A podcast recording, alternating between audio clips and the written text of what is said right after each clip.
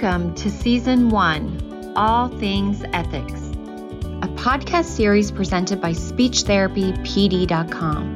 The SLP Learning Series explores various topics of speech language pathology. Each season dives deeper into a topic with a different host and guest who are leaders in the field. Some topics include stuttering, AAC, sports concussion, teletherapy, ethics, and more. Each episode has an accompanying audio course on speechtherapypd.com and is available for 0.1 ASHA CEUs. Now, come along with us as we look closer into the many topics of speech language pathology.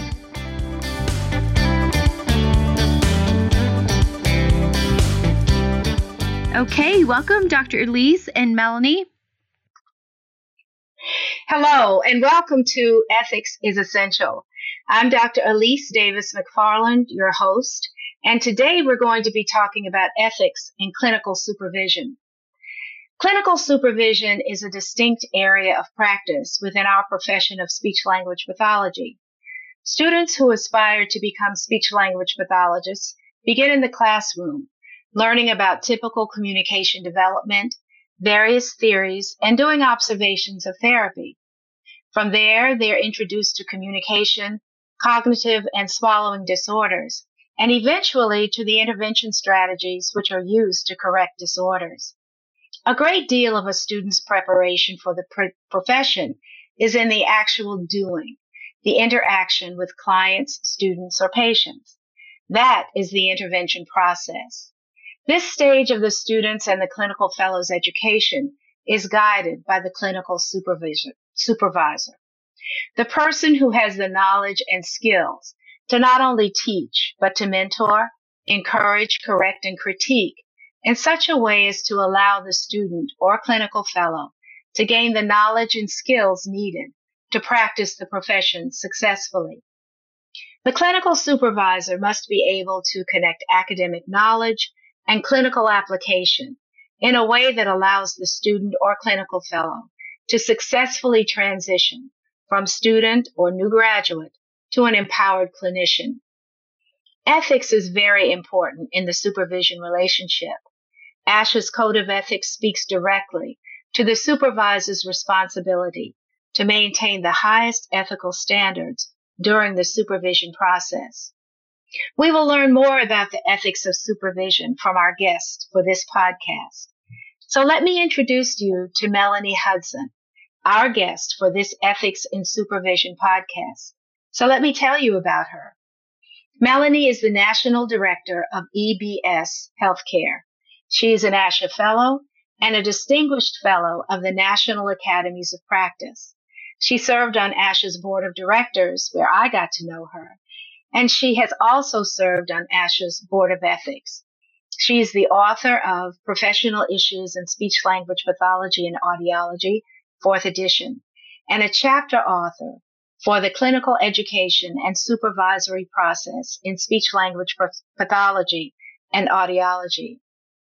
She served as president of the Georgia Speech and Hearing Association and currently serves on the Georgia Board of Examiners for speech language pathology and audiology. Melanie, welcome to All Things Ethics. It's great to have you here to share your experience and ideas about ethics in clinical supervision. It's such an important topic because, because ethical failures with clinical supervision can be quite costly for the student or the clinical fellow and for the clinical supervisor. You've given me some real life scenarios for us to discuss, so let's get right to exploring some of the do's and don'ts of supervision. Here's the first one. A clinical fellow has made, has been working with a mentor for three months. The mentor has decided that he has too many other obligations piling up at work to continue serving as the mentor. And he notifies the clinical fellow that tomorrow will be his last day as her mentor. Is there anything wrong with that?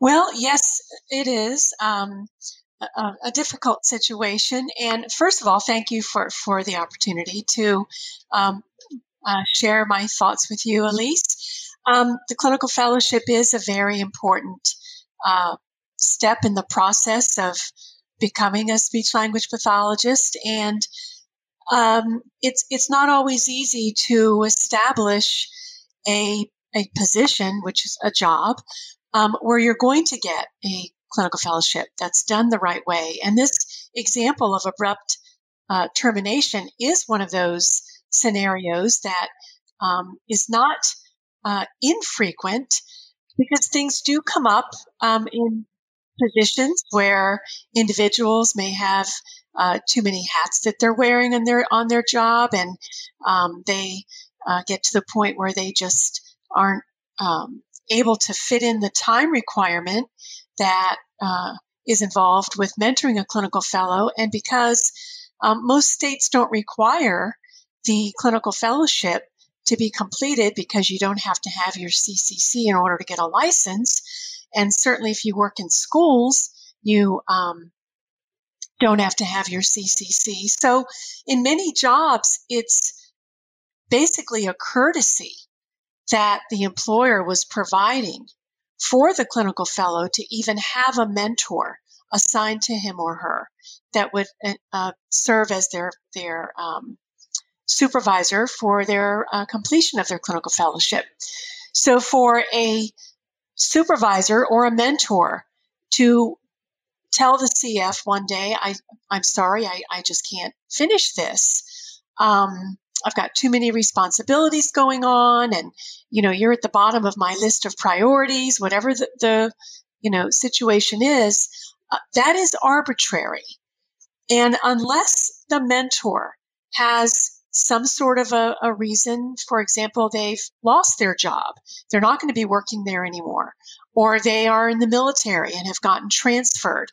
Or they have a sudden unexpected health issue that has come up and it's going to uh, certainly affect their ability possibly to keep their job or to maintain all of the um, duties and responsibilities that they have in their current job.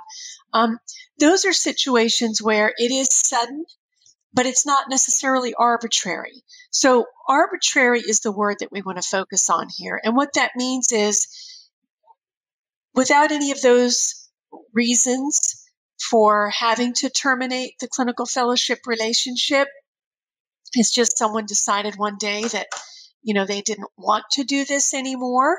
Um, in this case, it was work was piling up and, you know, I just, I just can't keep up with the responsibilities that was a commitment um, that was made to the clinical fellow at the start of this relationship. And yes, work does pile up. We sometimes get behind. But if that's the reason that the clinical fellow mentor is giving the clinical fellow, that I've just got way too much on my plate now, and tomorrow, by the way, is, is going to be the last day, that certainly doesn't give the clinical fellow enough time necessarily to find someone else or for the employer to find someone else. So that is where we would look at the word arbitrary, which is, you know, the, the key word we want to look at here. Termination can stand alone with some of the circumstances that I uh, presented, but arbitrary is, is the, the key here. And so that is unethical. And it's specifically stated that way that arbitrary termination of the relationship is unethical on the part of the mentor. Okay, well, I have a couple of questions for you based on, on your response. My first is what um, what are the things that a potential um, clinical fellow supervisor should consider when he or she is asked to take on that kind of responsibility?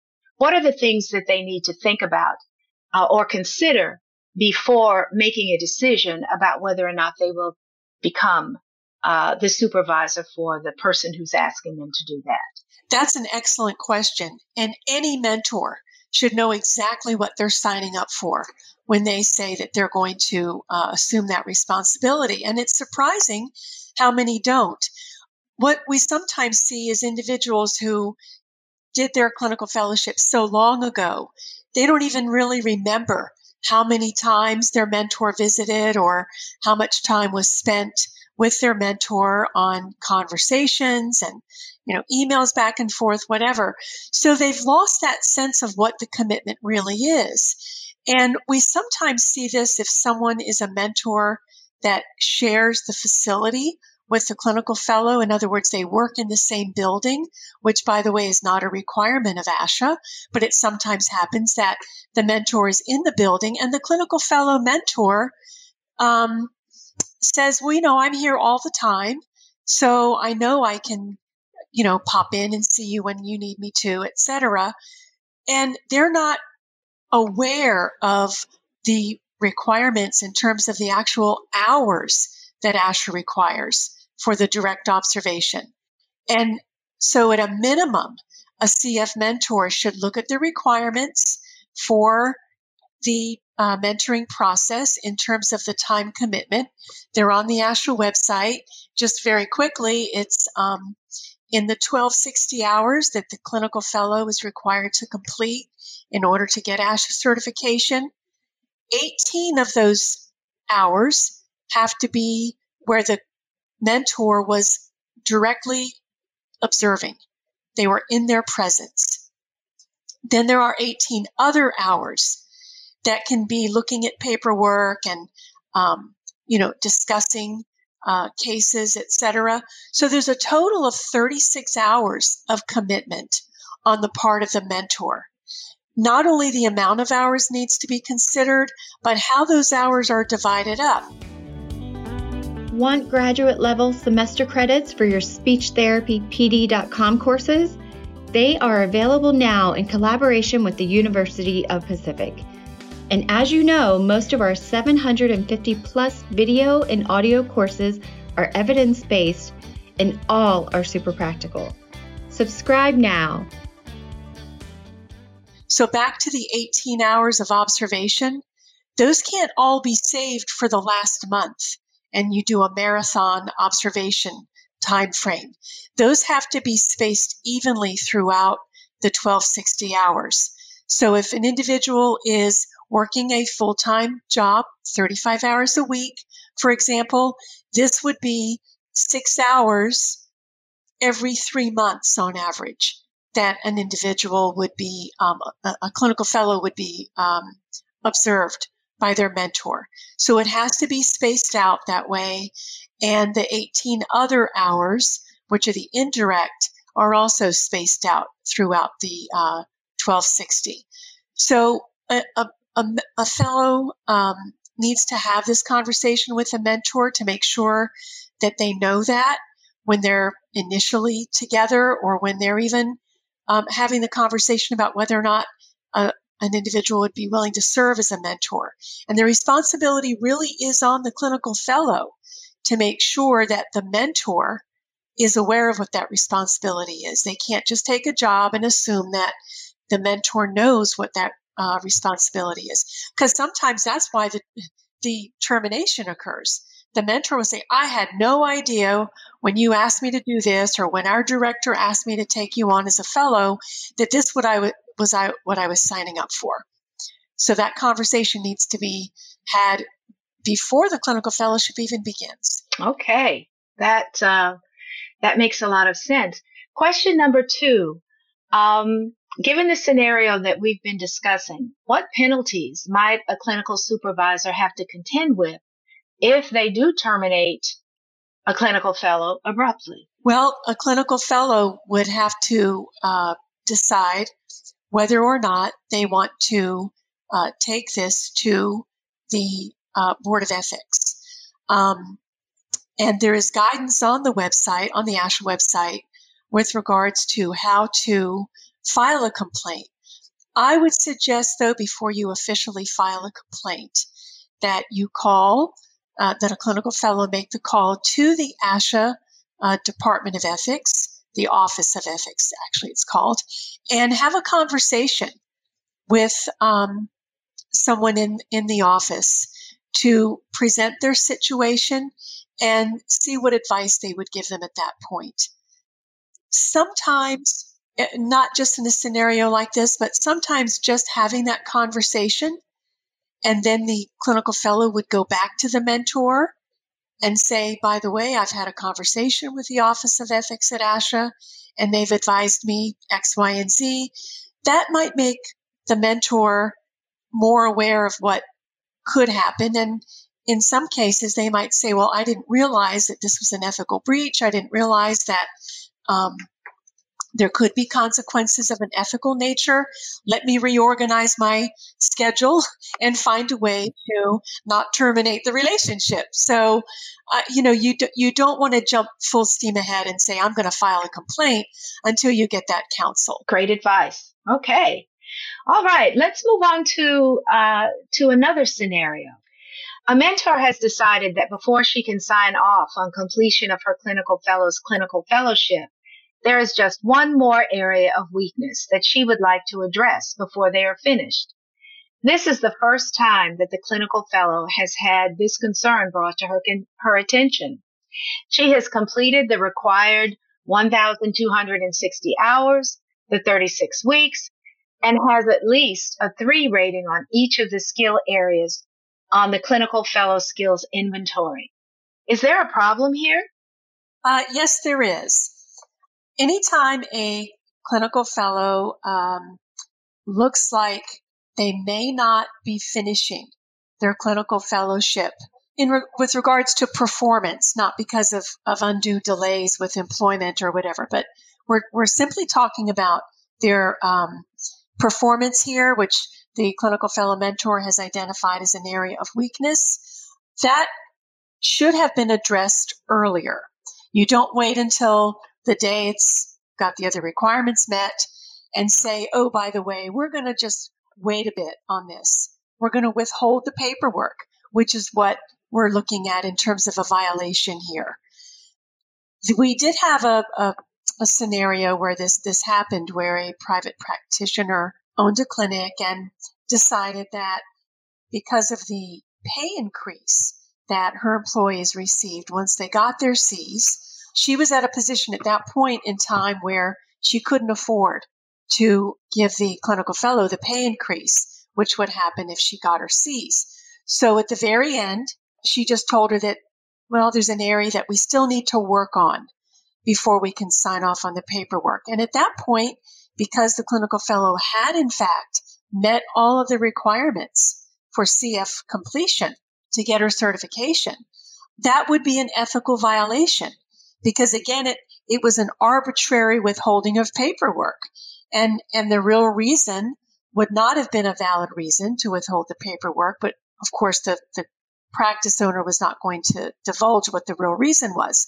So if the practice owner had a reason though other than just, you know, to keep her bottom line in, in good shape in terms of her income, if if she really did have concerns that there's still an area that where doesn't seem strong enough for me to be able to say, I think you're ready for independent practice.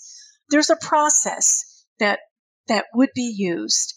And hopefully it wouldn't be something that at this point has just popped up in the final hour. It would be something that they've been, you know, there'd been a concern expressed and they'd had a chance to uh, work on it and to address it and to write goals that would address that area, goals of improvement. And there would be a process by which, through the clinical fellowship, uh, working on those those areas or that identified targeted weak area, that by the time they finish their clinical fellowship and they've met the, the hours and the evaluations have, have shown that there's been improvement, this would not be something that's sprung on the clinical fellow at the last minute. So if, however, the clinical fellow feels that the outcomes have been achieved and the mentor is saying, I don't think they have, and I'm not going to recommend approval of your clinical fellowship having been completed, the mentor must submit a letter of explanation along with the completed clinical fellowship report and rating form um, that has to be submitted to the Council for Clinical Certification, the CFCC, and that has to be shared with the clinical fellow. That has to be done within 30 days of the clinical fellow making that decision. And at that point, the clinical fellow um, may complete an entirely new clinical fellowship if they want to, or they can request an appeal by the clinical fellowship, uh, the Council for Clinical Certification for her, his or her clinical fellowship. So there is a process that takes away that arbitrariness of, of a decision like that. So there is some recourse that the clinical fellow has in a situation like that. They can, in fact, uh, ask for uh, this issue to be reviewed and um, some action taken that might be in favor of the clinical fellow. Absolutely. And that's why it's very important for the clinical fellow mentor and the clinical fellow to maintain documentation all the way through the clinical fellowship.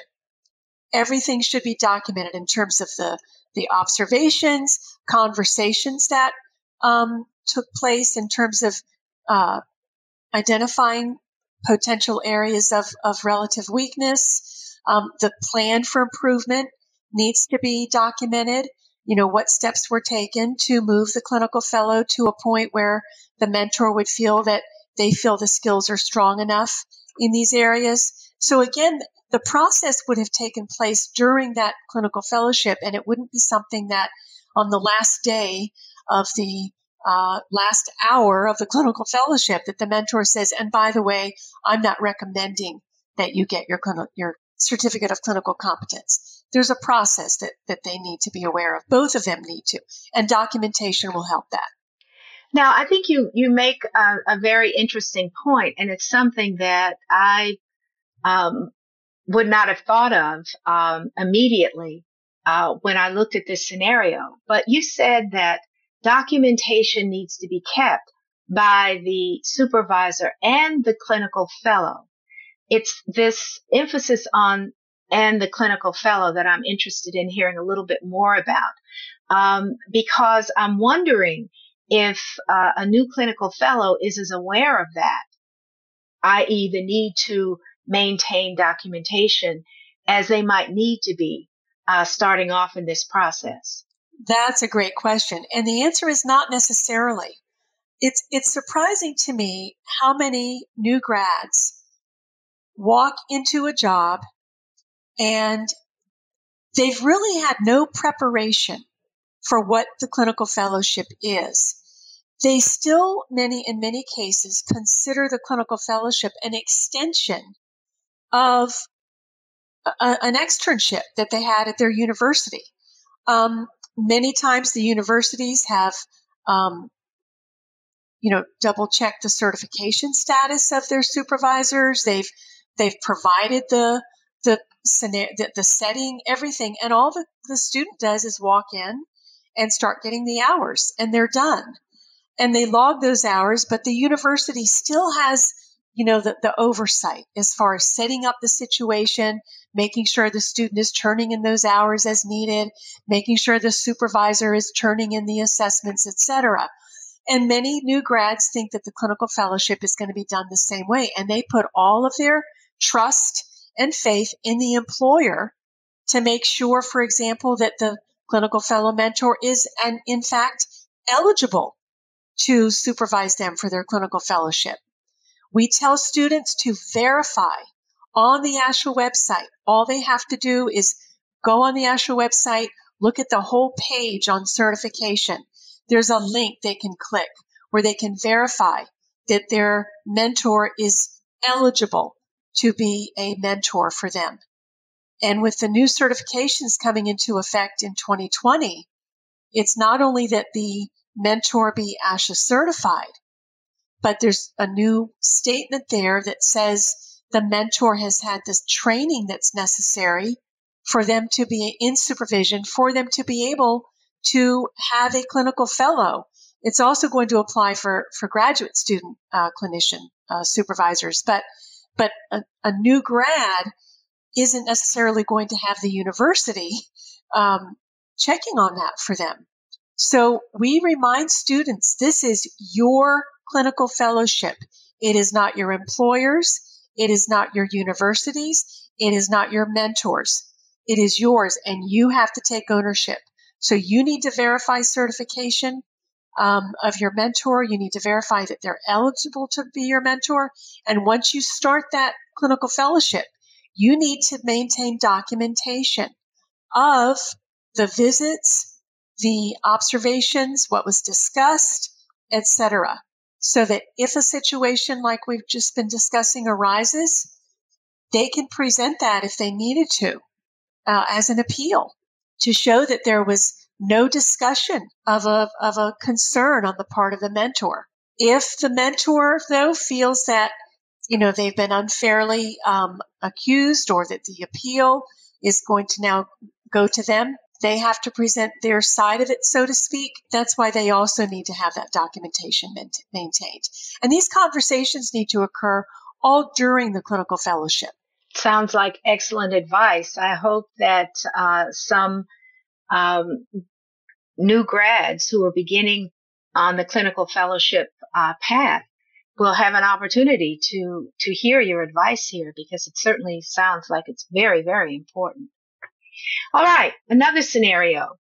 A clinical fellow is graduating and plans to return home to live with his parents to save money. His parents' home is in a very remote area of the state, and it would be next to impossible to find an ASHA certified speech language pathologist to mentor him. His mother is retired, but is still an ASHA certified speech language pathologist and has told him that she would be willing to mentor him if his employer doesn't provide him with a mentor.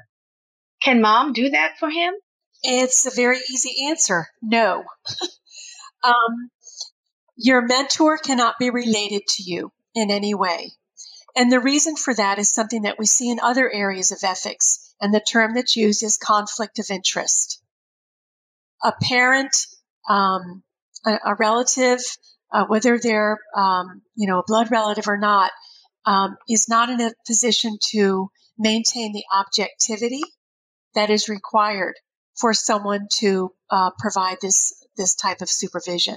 So the answer is no. And there's actually a statement on the uh, paperwork, on the forms that um, are used. I say paperwork, everything's online now, but um, we still, you know, the, the, forms that have to be filled out. The uh, mentor will have to uh, check a box that verifies that says um, that, that he or she and the clinical fellow are not related in any manner. Well, I guess that that's pretty clear then. Interesting. What um, what if anything can someone who's in the position that this new grad is in uh, do if they are in a place uh, where there is not uh, someone other than a relative who is qualified to become uh, the person's supervisor.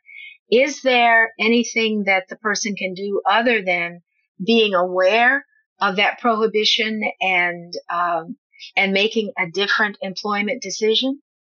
That's exactly what they what they would do. And the, the employment decision may actually be, okay, I will take the job, but I'm just not going to get my C's.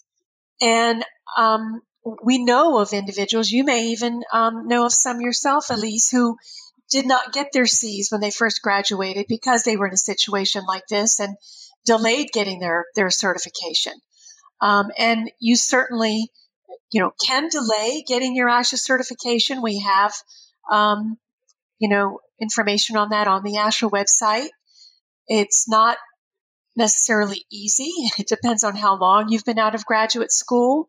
Um, sometimes it, it is such a, a huge undertaking um, when people look at the website and say, oh my goodness, I didn't realize I was going to have to uh, take the praxis and I've been out of school five years, or I didn't realize that the certification standards had changed since I graduated and now I see I have to take a course in chemistry. And sometimes the, you know, when we have situations like that, the, the requirements at that point are so cumbersome. The individual may say, well, I guess I'll never get my C's then. So my advice, and I'm sure yours would be as well, Elise, is that don't delay getting your certification. And in this situation where this young man um, wanted to live at home to save money, um, he may be very tempted to say, well, the employer will hire me and I don't need my C's. I don't need to get my ASHA certification in this state to have a license. So I'm just going to go ahead and take the job and delay getting my certification. He just needs to be aware of what that delay might uh, require of him um, in later years if he decides um, that he would like to get his certification. So initially, the decision may be to postpone getting certified, but it also may be that I don't want to delay getting my certification, so I'm going to have to find another uh, way to get my, my clinical fellowship, and that may mean moving somewhere else where um, they can uh, get another job and um, incur the expense that they may need to do in terms of their living situation that will allow them to get their, their ASHA certification. So a lot of decisions go into this. Are you taking advantage of our new amazing feature? The Certificate Tracker. The free CE Tracker allows you to keep track of all of your CEUs, whether they are earned with us at speechtherapypd.com or through another provider. Simply upload your certificate to your registered account and you're all set. So come join the fastest growing CE provider, speechtherapypd.com you know, one of the uh, the points that you that all of your responses seem to point to is that before beginning uh, a clinical fellowship uh, relationship, that the uh, the new graduate really needs to fully understand all of the uh, aspects of this relationship the requirements and um, and make their decisions accordingly because um, a lot they have a lot of responsibility in terms of understanding what the requirements are and uh, acting accordingly. So I think you're you're making a really good point in terms of the clinical fellow's responsibility uh, to know and to do uh, through this entire situation. Absolutely. So, time for another scenario. Um, a school district has hired a new speech language pathology graduate as a clinical fellow and has assigned an experienced speech language pathologist to serve as her mentor. The mentor tells the clinical fellow that since she is planning to retire at the end of the school year, she had not planned to pay her ASHA dues and keep her certification. However, she tells the clinical fellow that she will serve as her mentor if the fellow will pay her dues for her, thereby allowing her to serve as her mentor for the last year of her employment. Is a clinical fellow going to have to pay to play? That is a great question. Um, and, and that is basically what we're asking here. A clinical fellow may not reimburse the mentor or cover the expenses or the time that a mentor would be providing that time. There can be no direct compensation between a clinical fellow and his or her mentor. Now, there are situations where something like mileage might be able to be arranged where the clinical fellow would help with that kind of an expense. But in terms of paying them for being their mentor, that is not uh, compensation for mentoring is not permitted. Now, an employer could compensate the mentor on behalf of the clinical fellow. That's a completely different situation. And that often uh, does happen. A private practice or a company or a hospital system may not have anyone that they have uh, access to that works directly for them that they can assign, but they really would like to hire this new grad and allow him or her to get their clinical fellowship. So they may be able to find someone through their, their network of their other speech language pathologists who would be willing to do this, and then they would compensate that individual on behalf of the clinical fellow just because that's how badly they want that clinical fellow to work for them.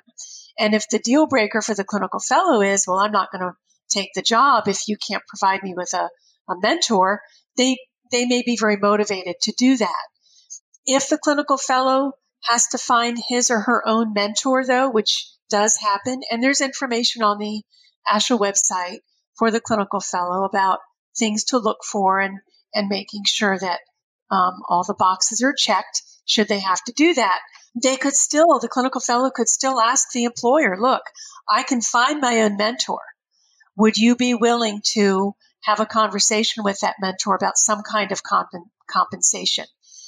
And the employer could have that comp- that conversation with a potential mentor without the clinical, clinical fellow even having to know the, the specifics. So that certainly is a is a situation that can be um, and does occur. But the clinical fellow is not the, the individual who would be writing a check to the to the mentor for um, assuming that that role. Okay.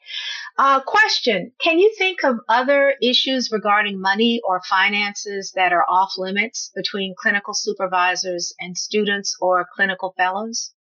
It wouldn't be money per se, and money changing hands, but we we could have a situation, and I, I know of situations where a type of bartering has taken place, where someone says, "Well, I can't, um, I can't leave my children, um, but if I pay for a babysitter, would you be willing to then babysit for me on other occasions?"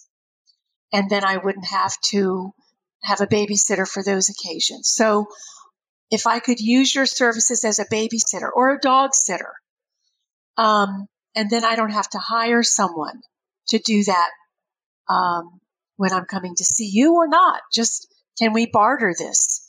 Um, that is a situation that I would um, uh, not recommend a clinical fellow or a mentor get into because now we're potentially engaging in what we would refer to as a one of the scenarios of what we would call a dual relationship.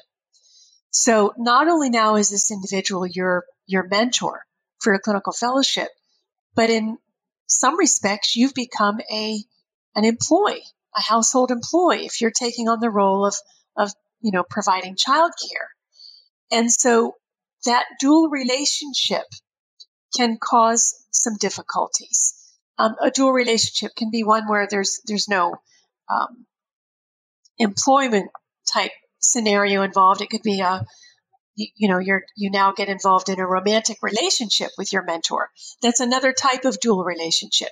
But this would be one where you actually now the mentor now has um, is wearing two hats with this individual.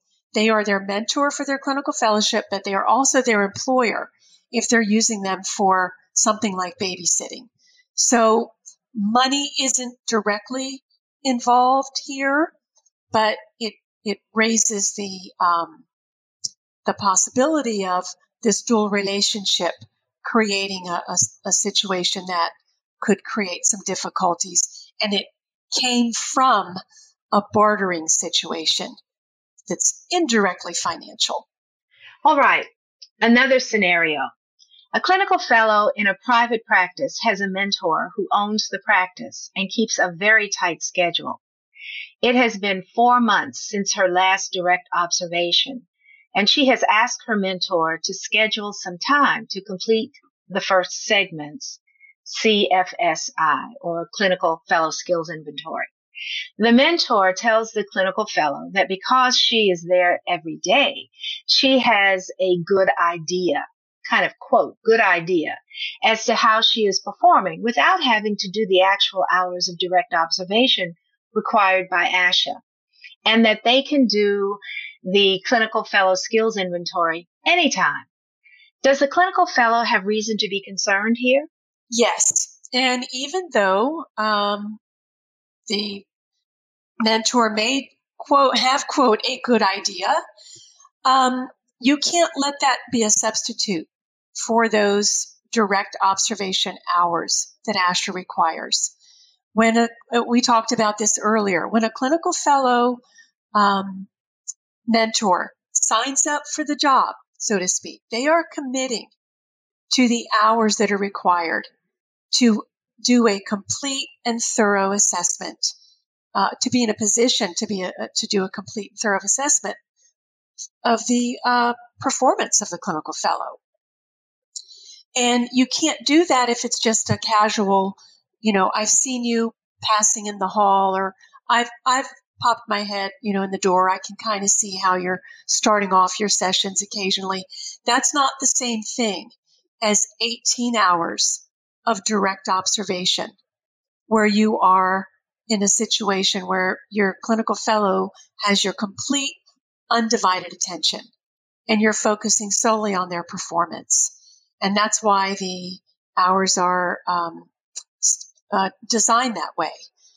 And another um, thought is that um, th- this does happen. And clinical fellow mentors will sometimes use reports from others who have been in a situation to observe the clinical fellow. And they will let that serve as a substitute for their own observations. And I just want to make sure that when mentors are considering uh, providing that uh, role as far as the development of a, a new professional, they need to have a more direct hand in that development and not essentially be relying on someone else to give them the the uh, their impressions.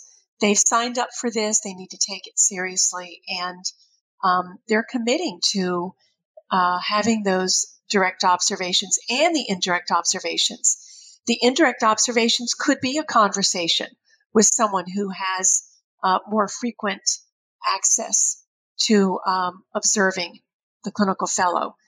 And in some cases, that wouldn't necessarily even be another speech language pathologist. It could be a rehab director.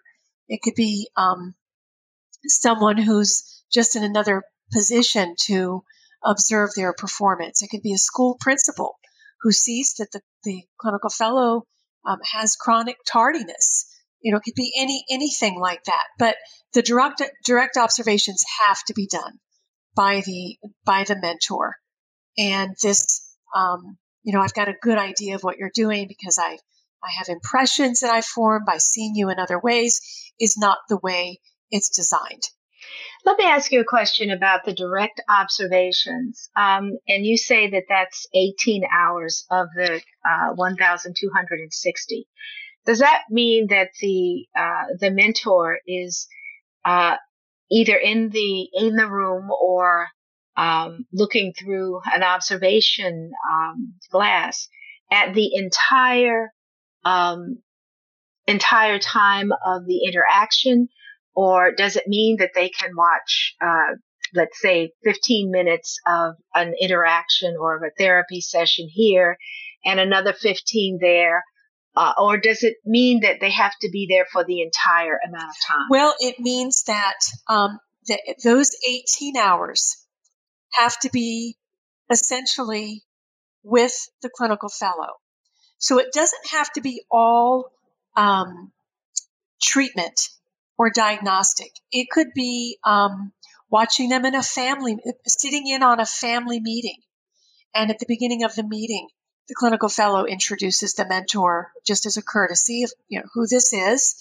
Um, it could be observing them give a um, you know, a, a, a counseling session to a family member, not not necessarily a formal meeting, but helping a family member, um, you know, with regards to how they can follow up at home with with their uh, patient, their student, their client, etc. So it doesn't have to be direct treatment or diagnostic with the client, the student, the patient per se, but it has to be watching them in action essentially and it doesn't have to be um, um, something that is, uh, as I said earlier, it's got to be spaced out.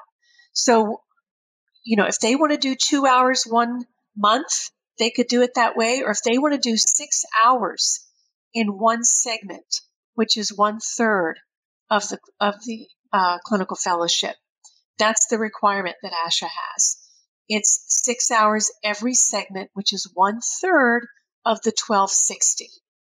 So a mentor could conceivably come and spend a six hour day in that one third of a segment, which is 420 hours. Um, and that would that would take care of the requirement. But we we hope that our mentors will gauge those hours and the need for what they should be observing based on the what they see the need uh, presenting itself with regards to the clinical fellow. Um, they may realize I need to spend more time watching this clinical fellow in diagnostics, uh, and so they're going to schedule their observations accordingly. Okay, you've given really good um, good examples of the direct uh, observation and things other than uh, actually being in the room or observing through uh, through the glass. You also mentioned indirect observation. Can you talk a little bit more about that? Because earlier you gave some really good examples of of how indirect observation uh, that can really be, I think, very helpful for the clinical fellow. How that can be done. Could you talk just a little bit more about that? Yeah. So indirect observation. Um, is really what you would be looking at when you're talking about um, going over the paperwork, looking at their report writing. Um, if it's a school based um, clinical fellow, they may have some questions about how to write an IEP for a student after they've evaluated the student. And they're trying now to look at the evaluation results and the input from the team so that they can um, put together an effective IEP. And that would be time well spent with a clinical fellow mentor. Let's look at all the information we have here and let's talk about how we would write goals, treatment goals here. So those are the things that would not be done in front of the student in this case, but it would be something that the mentor and the clinical fellow would spend time uh, doing together.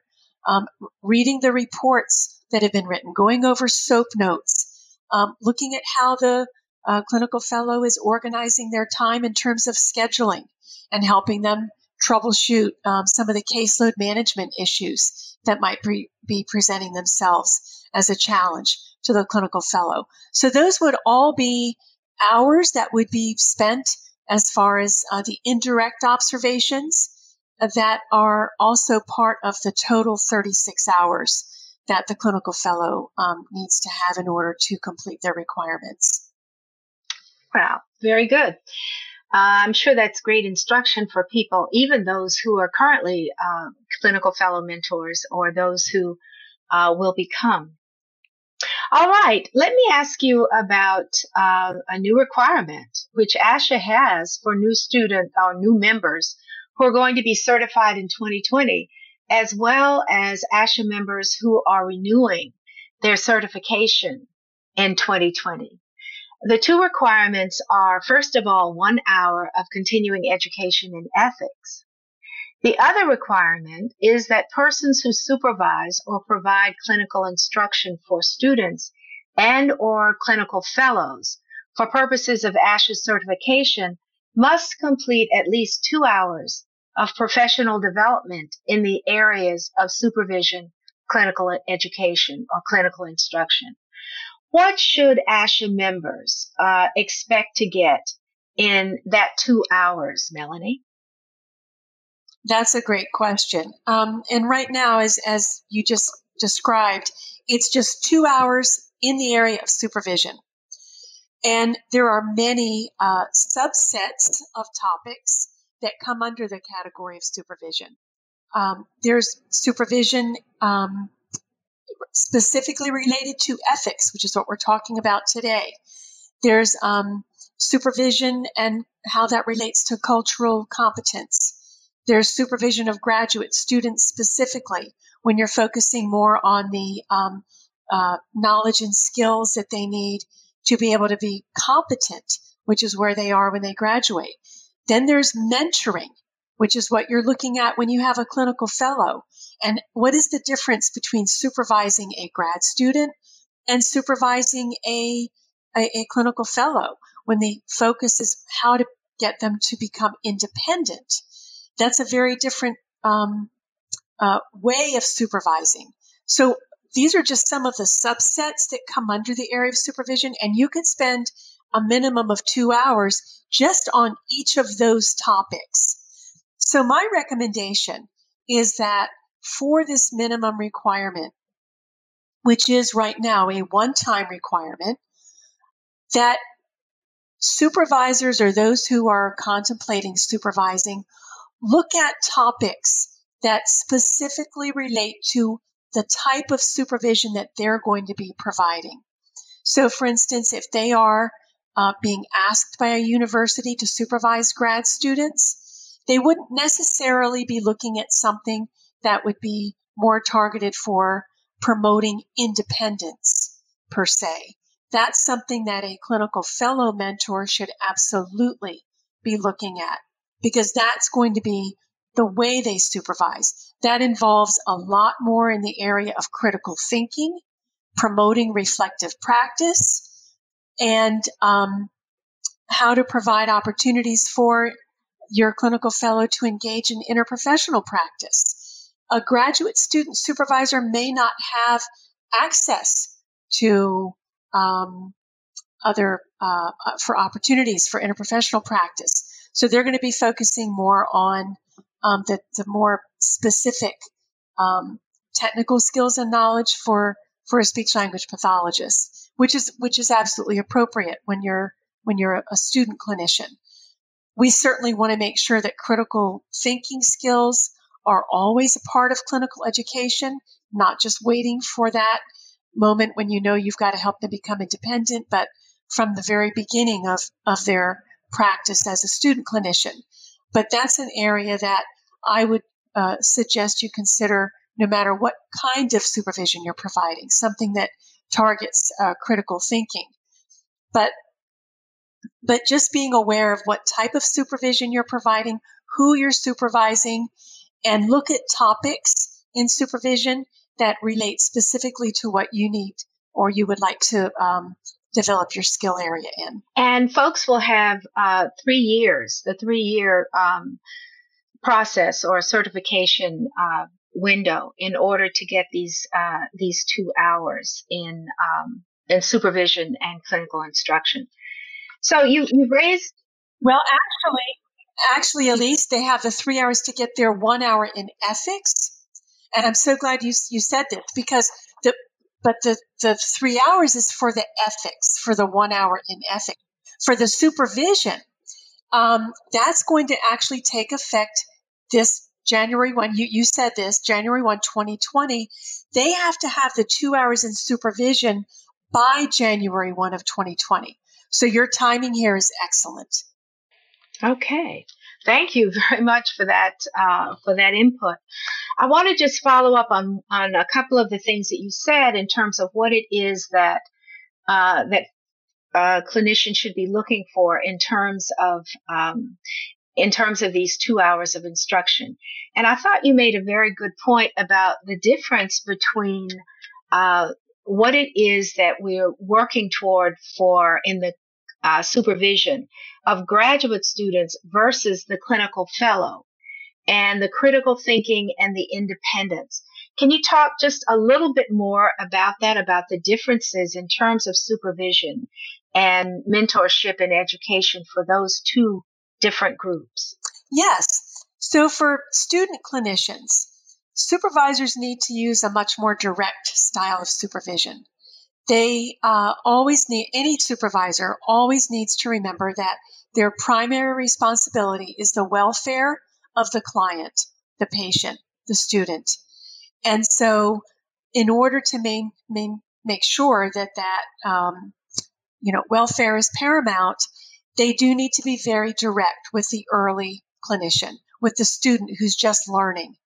That's why the requirements for them to be um, have that line of sight supervision is very important.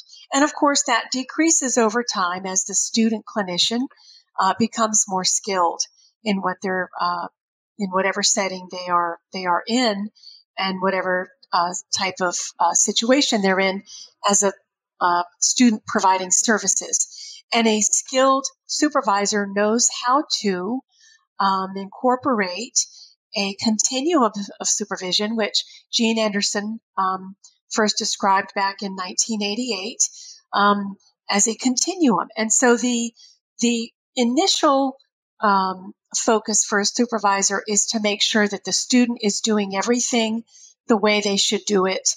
Um, and they have to be standing there essentially or observing very closely to make sure that that's done. And as the student acquires the skills, they can back off. And as the student acquires skills, there's more of a conversation with the supervisor uh, with regards to what the student thinks about their own performance. There's more of a conversation about um, with the supervisor asking the student, "What do you think would happen if?" or "Why would you choose that approach?" etc. By the time a student graduates and they've got their basic technical skills and knowledge, so at that point there wouldn't be a concern about harmful uh, effects as far as the treatment is concerned. Um, you know, you, you're able to look at a, a, a new grad and know that in many situations, as I already said, they don't even have to have a, a license. Um, they are considered independent. But the whole point of the clinical fellowship is to bring them from more than just a level of competence, but to a level of proficiency. And that would be the independent practitioner. So a clinical fellow mentor isn't going to be spending as much time on the technical skills and knowledge, teaching them one more test or one more therapy approach. Those are important things too. But the focus of a clinical fellow mentor, unlike the, the supervisor of a grad student, is to have more of a 10,000 foot view and help them learn to question what they're doing. So I often say that the, the supervisor of the student clinician is teaching them the what and the how of what they do. And the mentor of a clinical fellow is teaching them the how to address the why of what they do, asking themselves the questions. Why am I using this test? Why am I using this therapy approach? So that transition naturally occurs from the student clinician as they enter the end of their graduate work and their their graduate student um, clinician work, and a, a good supervisor's already incorporating at that point a lot of critical thinking. And by the time they're a clinical fellow, critical thinking should be second nature, but the mentor needs to capitalize on that and continue that growth and development in the reflective practice. Okay. Really, uh, some distinct differences there uh, that are important, that are very important. I really like uh, your um, your analysis in terms of competency versus proficiency. Competency for the grad students, proficiency for the uh, clinical fellow, and then uh, the what and how for the graduate student, as opposed to the why for the clinical fellow. I think that's um, I think that's great information, and I'm sure our listeners can certainly benefit from that. Well, Melanie, thank you so much for being with me today. I know our listeners have benefited from your information about ethics or the ethics of clinical supervision and the importance of ethical mentorship for clinical fellows because ethics really is essential. Thank you so much. Thank you, Elise. It was my pleasure. Thank you, Dr. McFarland and Melanie.